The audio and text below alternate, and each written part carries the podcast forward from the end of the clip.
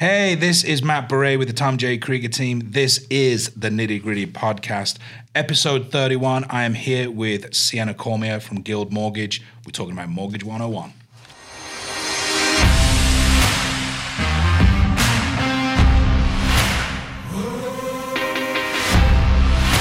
Hey, this is Matt Beret with the Tom J. Krieger team. This is episode 31 of the Nitty Gritty Podcast. And this week, we have a special guest. We have Sienna Cormier from Guild Mortgage here in Tucson. Thanks for joining us. Thanks today. for having me. We are going to talk about um, Mortgage 101. All right, so we've got a lot of buyers looking to buy. I get a lot of questions with every buyer that I meet with regards to loan types, down payments. I don't think I can afford to buy. I don't have enough savings. So we're going to just get rid of all of that, break it down nice and easy. You're going to do that. I'm going to ask you questions, and, and we're going to basically break down Mortgage 101. All Sounds right? good. All right, so let's jump into it. So, first time home buyers, okay? Let's explain the payment. We've heard the term, or we hear the term a pity payment, P I T I. So, break that down for us. What is a pity payment? So, your pity payment's going to be your principal, interest, taxes, and insurance, and sometimes the HOA fee and also mortgage insurance if that's part of your loan. So, basically, what you're saying is any fees that are associated with owning a home. So, like your mortgage payment is your pity payment. Absolutely. But that mortgage payment isn't just like the mortgage payment that goes to you, it goes to multiple people. Is that right? Right. So Okay. P and I would be your principal and interest only. Okay. But the pity is the full payment. So, mortgage insurance, we get asked that question a lot. What is mortgage insurance? So mortgage insurance is required when you put down less than 20% on your home. Okay. Um, and basically, it's a safety net because you, as the buyer, have less skin in the game. So it helps protect the lender if you were to default on the loan. Okay. So basically, if you're not putting so if you're not putting twenty percent down, you have to give some sort of security blanket to the lender in case you default. Essentially, Okay, that makes it's, sense. It's insurance for default, whereas homeowners insurance is insurance on the home for Yeah. anything that If happens it breaks or anything that happens. Okay. Now, is mortgage insurance there for the entirety of the loan? Can like you can you buy it off? Um, so for there's different loan types. With FHA loans, mortgage insurance is almost always on there for the life of the loan, unless you refinance um, into a conventional loan. Or if you put down more than 10% or 10% or more. So if you put down at least 10%, then the mortgage insurance is actually reduced slightly. And it also does fall off after 11 years. Um, and on conventional loans, there's the option to either buy it up front, have monthly payments, or you can even split it where you do like not quite half or a little bit more than half, and then the rest of it is included in your monthly payment. Okay, fantastic. So, talking of down payments, let's just dispel the biggest myth that is out there. And this is something uh, truly I get a lot is when I'm meeting with buyers, their biggest thing is I don't have 20% down. Right. Okay. Let's just put this out there for everybody. They don't need 20% down, right? They don't need 20% down. That is confirmed. Um, with FHA, you're going to have 3.5% down. You can put down 3%, 5%, 10%, 15% on conventional. VA is 0% down in most cases. Yep. Um, we'll dig into that a little bit later. FHA, conventional, and VA, there's three that you've mentioned. What are those loan types? Because buyers out here, they don't know what they qualify for. And that's why they, you know, in, in essence, sit down with you first and have a conversation. And it's ultimately you that tells them the loan type that fits them versus them coming to you and saying, hey, I want a VA loan or a jump, you know, a conventional loan. So what are the loan types? What are the differences? And, and how do you kind of match them to individuals, if that, in, that makes sense? Totally. Um, so there's five major loan types. There's the conventional FHA, VA that we talked about. There's also USDA, um, and there's jumbo loans, and then there's also like hard money loans and all that stuff that we won't really get into and Okay. HELOCs. But um, those are your five major loan types. Uh, conventional is for a borrower that has a higher credit score, lower debt to income ratio. Their restrictions and requirements that meet the guidelines are a little bit stricter. Okay. Um, FHA is going to be the first time home buyers uh, loan. And the reason for that is because it allows for lower credit scores um, and also a lower down payment. So just to pray, I'm going to ask you because um, I think this is super important to ask too. Is um, do you feel that like a buyer is less qualified if they're with FHA versus conventional? You know, conventional they've put more money down, right? right? Uh, FHA they're not putting as much down. You just said that like with a conventional borrower, their credit scores are generally a little higher. FHA credit scores maybe a little lower. Do you think, from a seller's point of view, that makes an FHA buyer less, you know, what's the best word to say really qualified like, qualified or yeah. preferred in essence um, do you think that's the case essentially no i mean fha is, is a great loan and it it doesn't matter it shouldn't matter to the buyer to the seller whether they're conventional fha or VA. If you're getting a prequal from me, they're going to be a solid buyer. There's it doesn't matter what loan type that loan's going to go through. Um, so it shouldn't make a difference. Okay, because we get that a lot. Yeah. You know, when we're submitting offers, you know, listing agents ask, you know, what type of loan? Well, they're conventional, they're FHA, and you can almost like he, see or feel the eye roll right. of ugh FHA. But that, yeah. I, like I've never had a problem with an FHA loan. Yeah. I've never had a problem with an FHA buyer or presenting FHA loans to sellers. So I just don't know where it comes from. Maybe it's a it's, know, I, it's people just thing. get it in their head. Like they think, I mean, I guess there's less of a down payment possibly, right? Really not even because conventional allows for as little as 3% down. So it may yeah. not be a less down payment.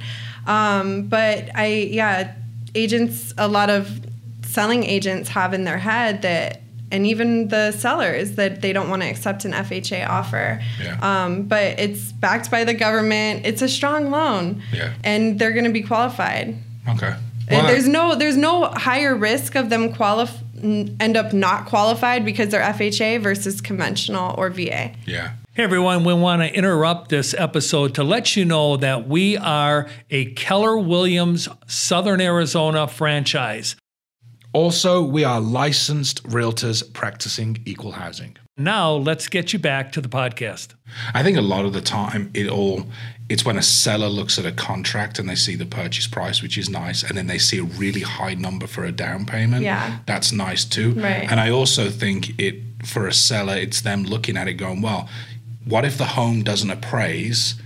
They can just they can take a, put a little bit more to their down payment. You know, they've got more money on the page, right. kind of thing, versus an FHA buyer with a lesser down payment. It just doesn't look as sexy, right? You know, yeah. So we just got to dispel that myth. But that's also just part of the world that we're in with those with where the values are at and what people are having to do to get those houses. Mm-hmm. But even I think that myth even exists before we got into this in, inflated market, right? Yeah. Um, I, it's it's always there for yeah. some reason. And VA, they do the same thing with VA. A lot of agents aren't wanting the, and I think my and you would probably better be the one to answer this, but it's more along the pra- appraisal process, which could delay, or FHA and VA have a little bit more things that they yeah. need checked off on their appraisals. Yeah. But um, ultimately, the turn time, whether it's FHA or conventional on appraisal, is not going to matter at all.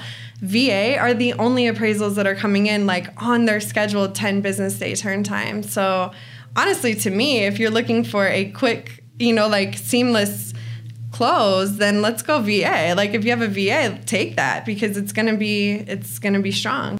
And I so and I agree with you. VA, you know, VA loans, government backed, great for the buyer. You know, zero down payment, which is amazing. You know, we've got active members and veterans who can literally buy a house for zero dollars if they use the right agent and can negotiate the right terms. Yeah. Which I think is it, they, it should be that way. Yeah. And I honestly wish that other countries like the UK would do the same thing. We don't have that, so yeah. that's one thing I love about the US. Um, but sellers will look at a VA loan and go, "Oh, the VA have tighter um, uh, restrictions with regards to appraisals. You know, they pick up every little water stain, they pick up every little bit of flaky paint that could be potential water damage. We're not going to accept it because we know we're going to get nitpicked. And I think that's just a sad state to be in. It's and like, most of those things are such easy, cheap repairs. Yeah, handyman like, repairs, right? Yeah, like oh my gosh, the plant is touching the house. Cut it. Yeah, like get it away. From, okay. Yeah. I, I true story. I had a VA buyer who um, the house we were buying had a hundred year old tombstone rose. Which they built the house around, Wow. right? They didn't move the tombstone rose. They left it and built the house around it. Well, it had grown and was now touching the house, and the VA were like, "You need to cut it down." And we actually ended up getting the city to write a letter saying, please don't cut Yeah. down a hundred year tombstone. Yeah. Like that's ridiculous. Yeah. You know, and the VA were like, oh, okay, we're not messing we're not messing with like this special plant, you know Yeah. Um, so they can be a little tricky, but they're not difficult, right? They're not difficult. Okay, so VA, I think is great. You think is great. Conventional, a little bit of a higher payment, or can do three percent down, like you mentioned. Mm-hmm. Okay, FHA, FHA, government backed loan, government backed, three and a half percent. down. Okay, jumbo.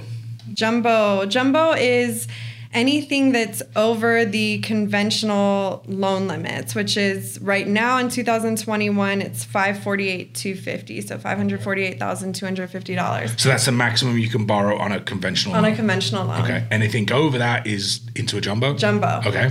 Or you can do the 80 10 10, which Okay. is a lot. So I don't So- know that we'll go into that. But So a there's, lot of there's so a more options. so a lot of splitting the mortgage yeah, up. Yeah, so okay. you would do conventional for the 548 amount, and then we could put the rest on a home equity line of credit that's tied to that house, and it can be done at the same time. Okay.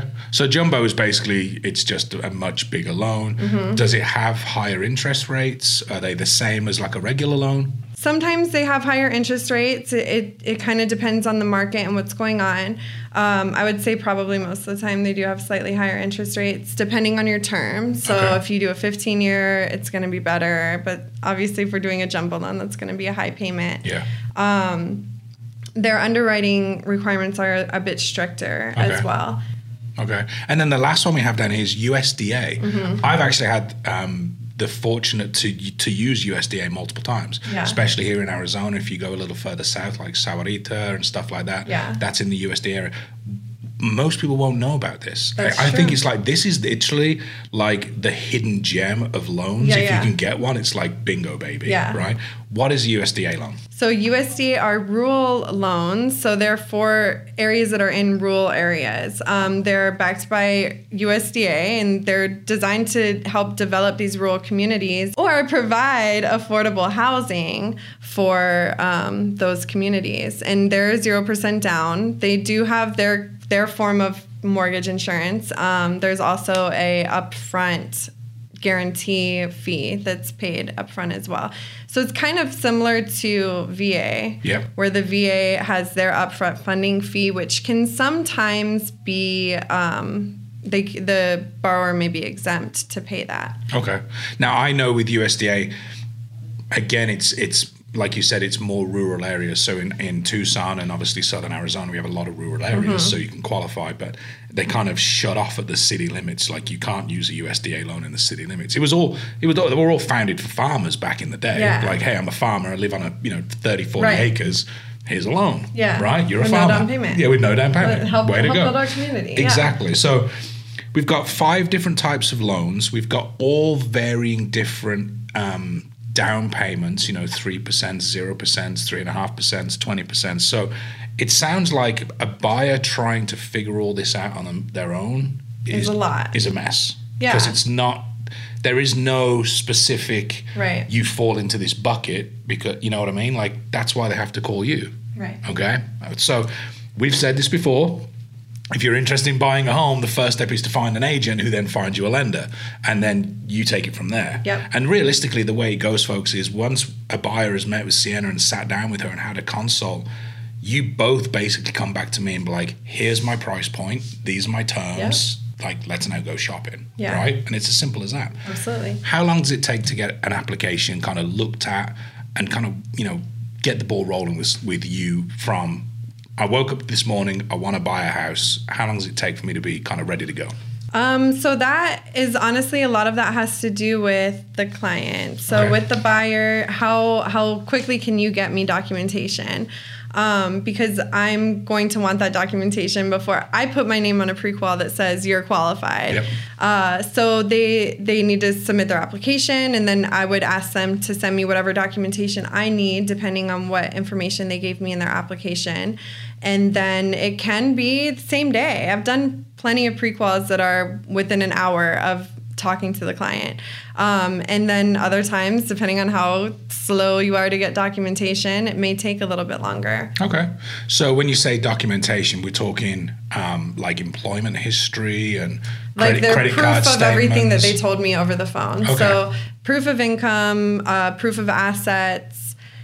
And and I obviously I need to pull credit, so I'll pull credit before that happens. If credit's in good shape and we don't need to do anything, then and they have every there's a lot of automatic verification systems as well. So sometimes I can electronically pull their bank statements and their income to where I don't need them to send me documentation. Those ones go super fast. Awesome. Okay.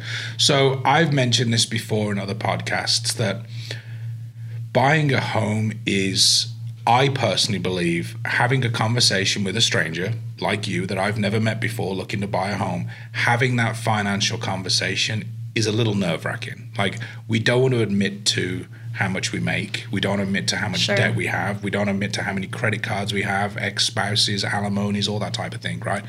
It's a pretty real deep and dark and kind of like personal conversation, Right. right? Is this? Do they have to have this conversation up front with you, or is it online? Like, kind of, how can we make buyers who are a little nervous to have the conversation? How do we make it easier for them to just be open? Um, you know, it's not that bad. Okay. Um, and and so and I'll tell you this because when I first started my career in finances, the first couple of conversations I had with people, I think I was more nervous than anything to ask them these questions. You know what I mean? Yeah. Like I really think that me, it it was all inside of me, and I don't have problems at all with people anymore. And sometimes they'll they'll lead with it. They'll be like, "Hey, listen, I'm really nervous," or like.